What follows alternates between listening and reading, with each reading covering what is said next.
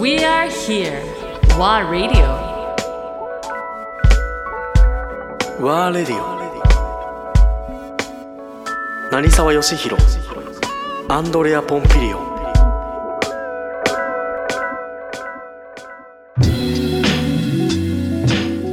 まあもう一つその本当にそういう方に支えられているのが一つと、まあ、もっと言うとね、小田原の頃に、えー小学生で来てた、まあ、お親に連れられて来てた子が、うん。もう今ね立派な立派な大人立派とか結婚し結婚しましたって言って相手の人と食事に来るんだよね。わすごいわ。すごいでしょ？なんかねレストランのなんか一つのこうあのう素敵なところって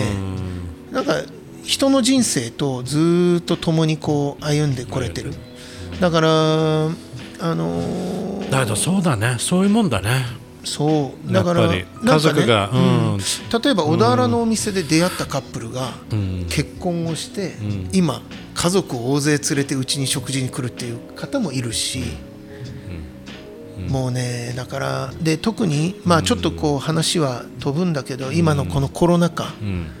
ね去年の3月うん。ガサッとこうねうん。あのお客さんも外に行かないうんぬん。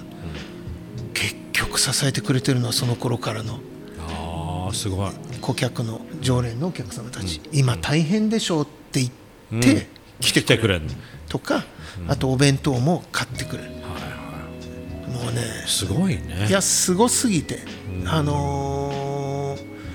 よくどうしていいか分かんないぐらい。すごい、でまあそういう意味で言うとそのだけどシェフとしてはほら当然まあ料理でしか返せないそうね。じゃない？そう。それとねやっぱり自分がこう前向きに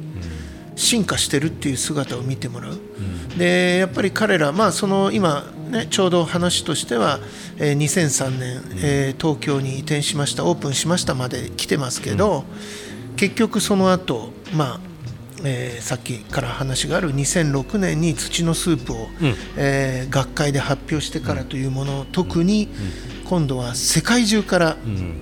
東京の今今のお店に注目さお客さんが来てくれるようになり、っていう流れになっていくんだけど、うん。まああのーまあその段階でもまたねこの後話をすると思うんだけど、まあもう一つさっき言ったその、えー出会ったカップルが家族を作って今食事に来てくれるっていうすごく嬉しい話ともう一つはやっぱりこのレストランの流れの中で人生を終わっていった人たちもいっぱいいて。あのー最後の食事ですっていうのも何度も作らせてもらってる。それは家族がレストランに来てくれて、いや実はあの今もう最後に食べたいものは何って聞いたら成沢シェフの何々だと。スープだと。スープしか飲めない。って言ってくれてで作ったりもあるし、えーまあそういう一般の方々もそうだしあとはねいろいろな、えー本当に素晴らしい昭和の映画スターたちも何人も、うん小田原の頃からずっと来てくくれてて。うん、もうそうだね。何人も何人もね、で最後まで来てくれてて。うん。ギリギリまで、うん。うん、すごく嬉しい。うん。いいし、ね、なんかこう食の、ね、パワーというかエネルギーっていうのは、最もヒューマンな関係値だよね、ある意味よくそのシェフっていうのはいわゆる厨房っていうのは裏方っていうイメージがあるんだけど、実はものすごい影響を与えててそね。それを口にする人たちっていうのは、まあ本当に不思議なもんだなと思う、あのー自分なんてね、あのー愛知県の知多半島のど田お名前ね。舎、うんねまあ、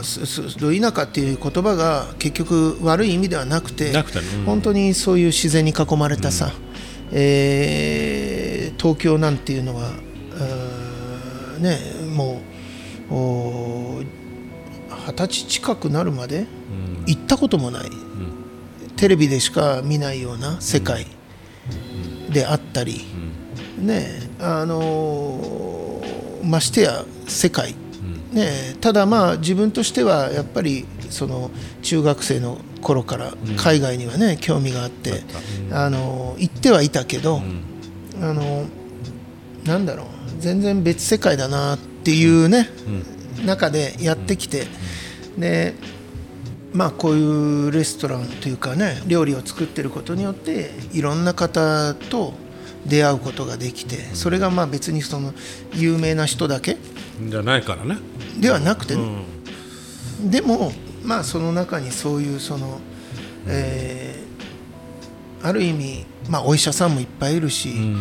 ね、人の命を日頃救っている人たちや、それからいわゆる、ね映画人として、ね、人に勇気や希望を与える名作を作っていく人たちがひとときの安らぎをね得てくれてねうん。美味しかったって言ってくれるっていうそういうその自分がねあのそういう仕事ができてるっていうのすごくまあこうやってこの有名なアンディと出会えてるっていうのもねすごいことだしね。そうでしょ、あれはあの 余計なこと言ったな。いやいや リアクションしようがないなと思って。いや照れるとこ照れるとこじゃない感動してる話いや照れる照れるとこじゃない。あ違う